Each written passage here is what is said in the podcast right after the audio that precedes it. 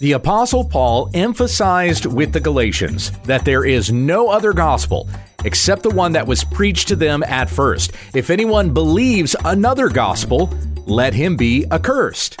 When we understand the text,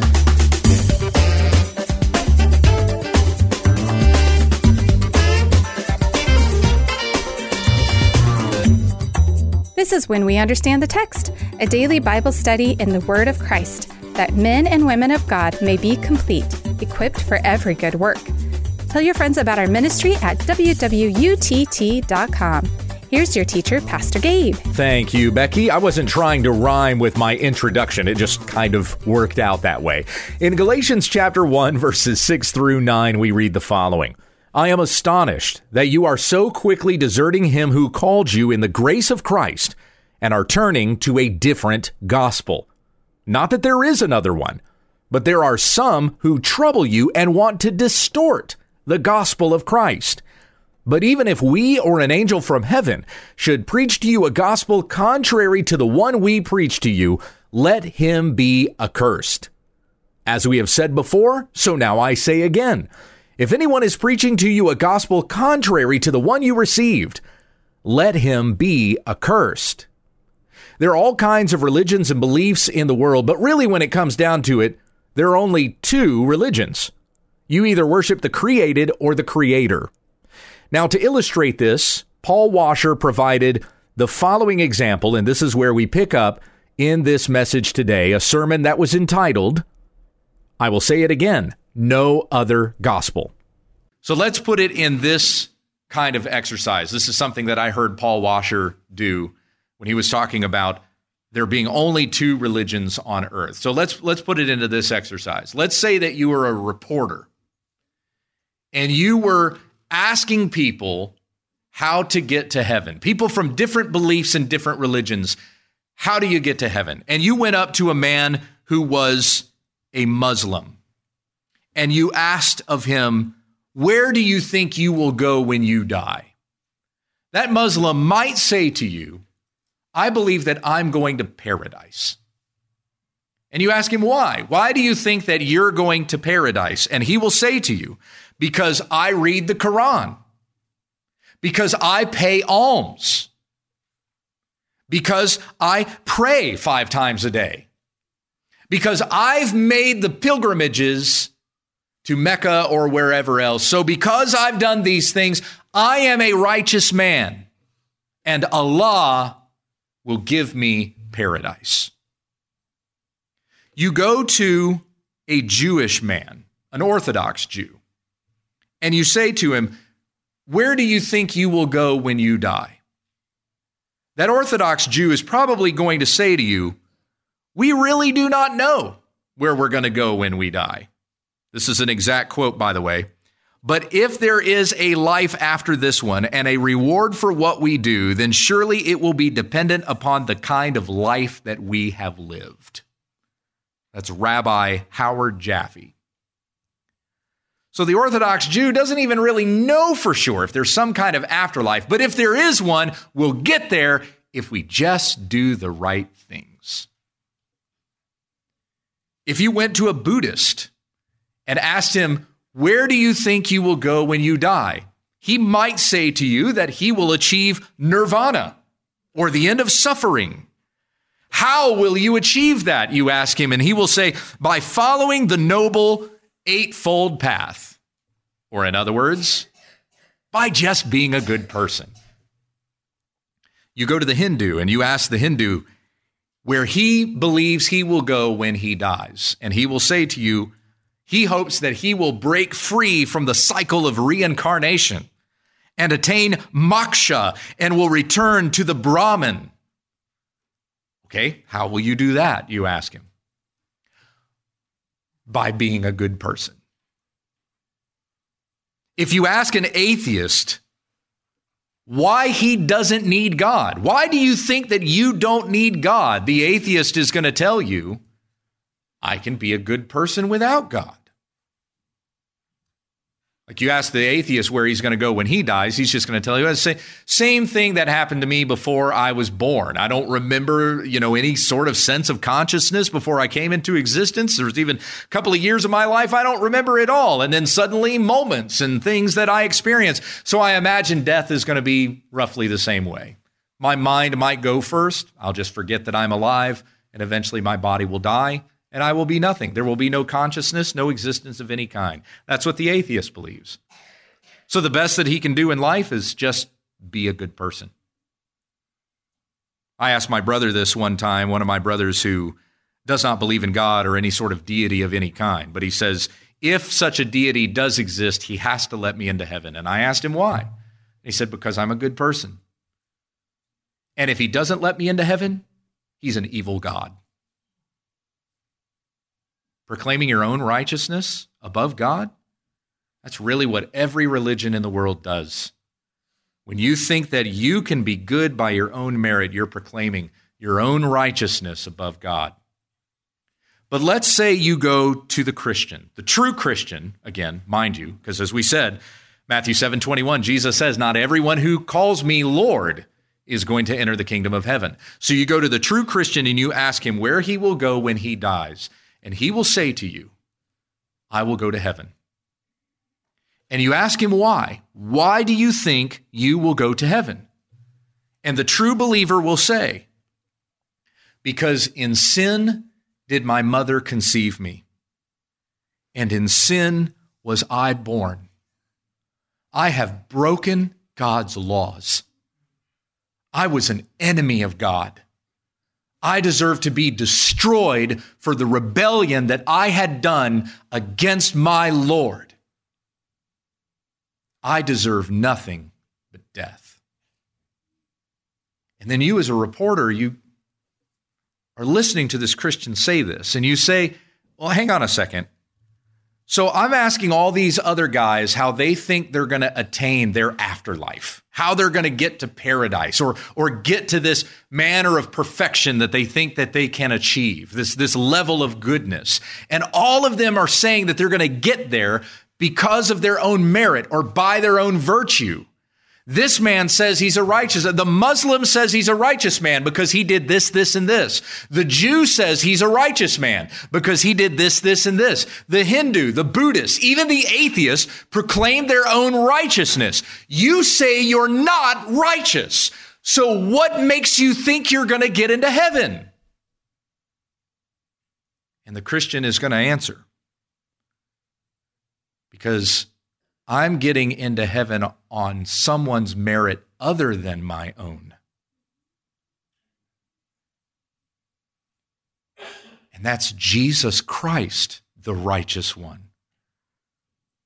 The only good man there ever was, who never sinned, never did anything wrong, kept God's law perfectly God Himself, who took on human flesh for me and died on a cross for me, that my sins would be upon Him and satisfied by the shedding of His blood, and His righteousness would be given to me, so that I may enter into the place of God on His virtue and not my own.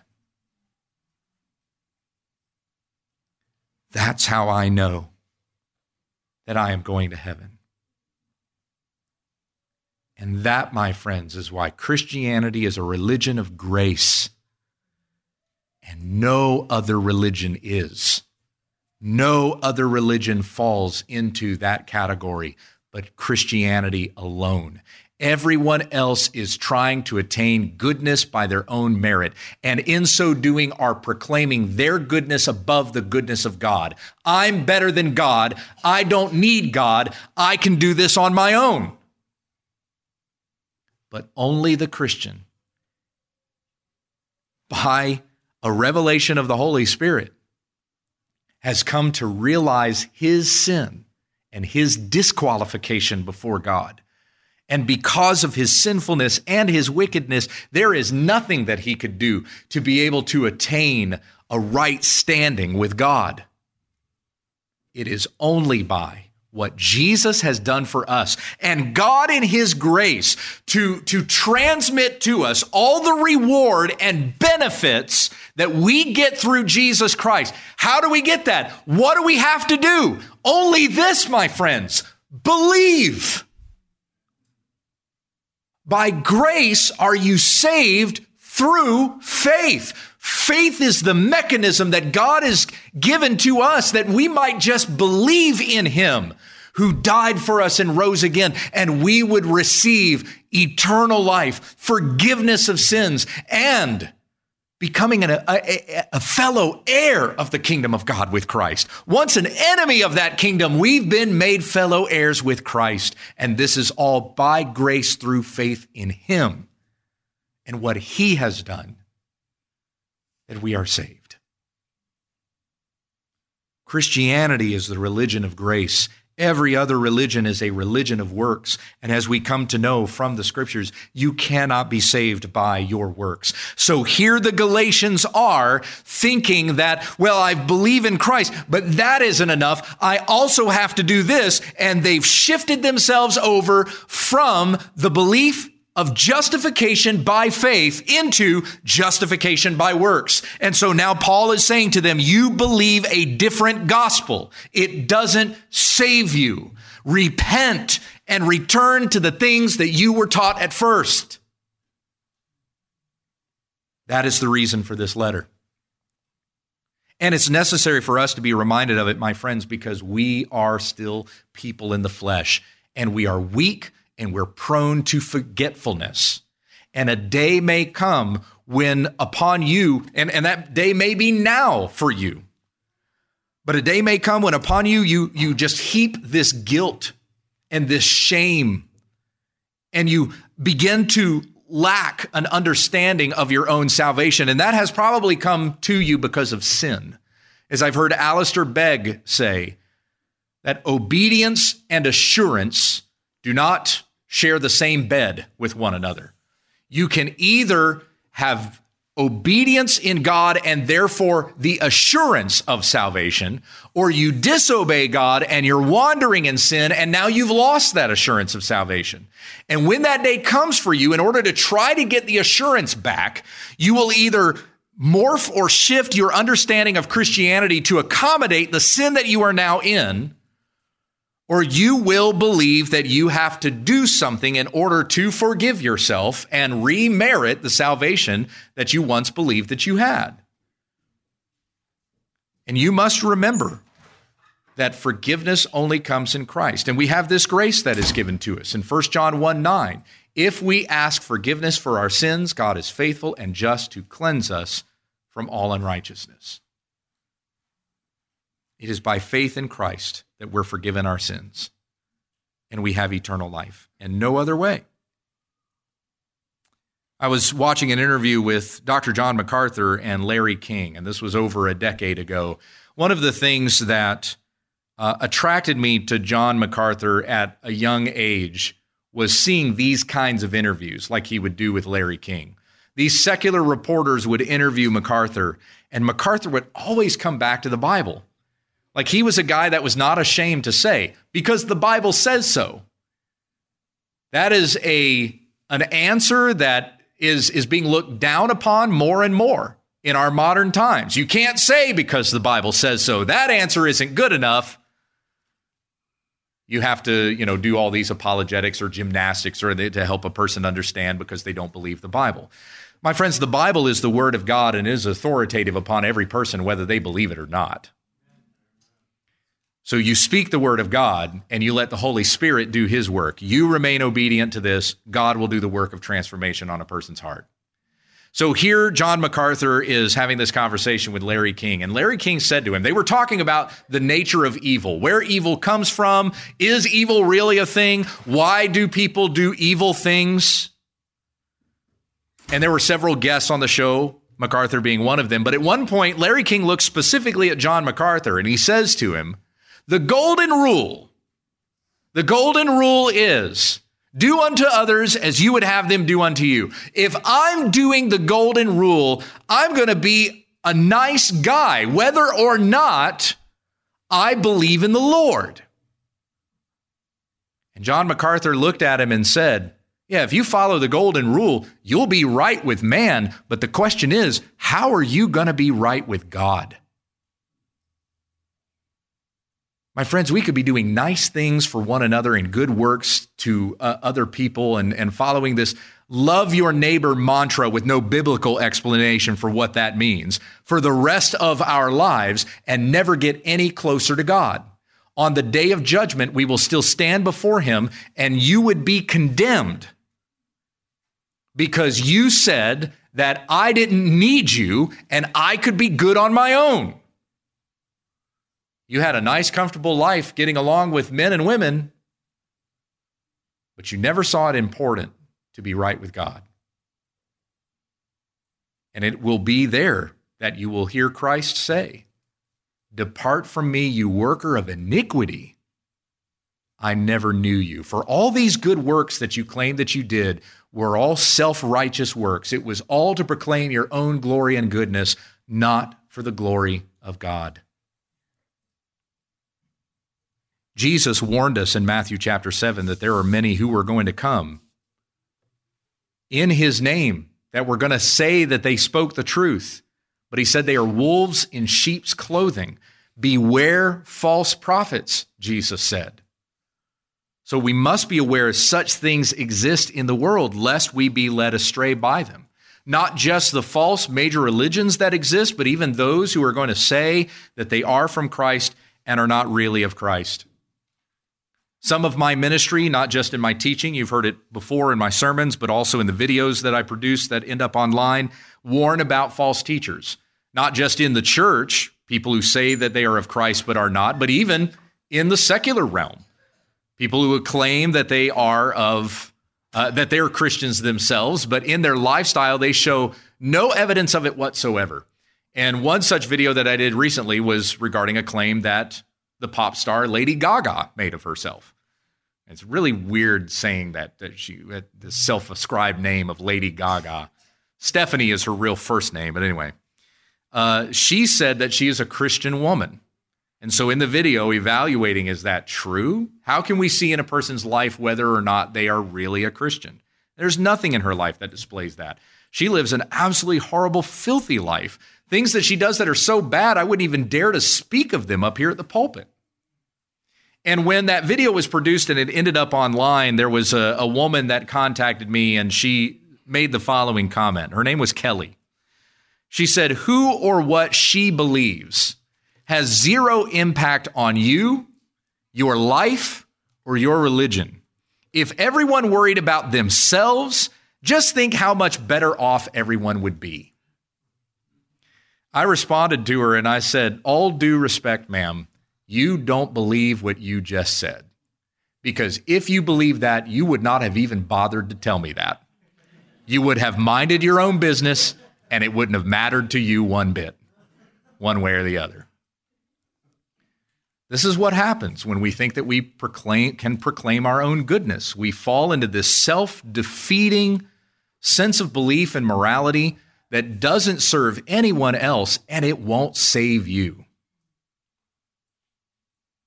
The only truth that we have comes from God. And the reason why we get so offended whenever somebody starts calling out false teachers is because we've probably united ourselves with that particular teacher, and an attack on them feels like an attack on me.